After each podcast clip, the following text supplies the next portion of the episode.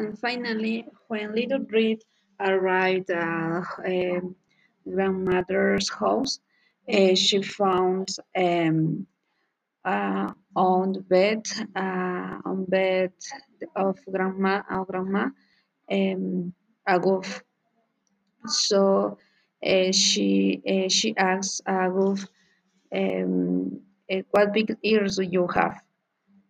And also, um, uh, a big big mouth you have. Little Red Riding Hood.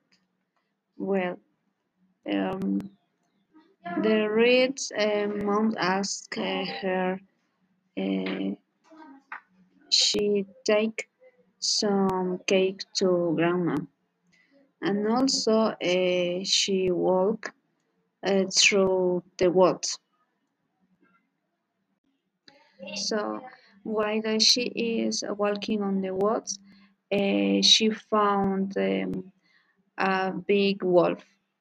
So um, uh, she was scared about about his, and the wolf looked at Reed and licked his heels.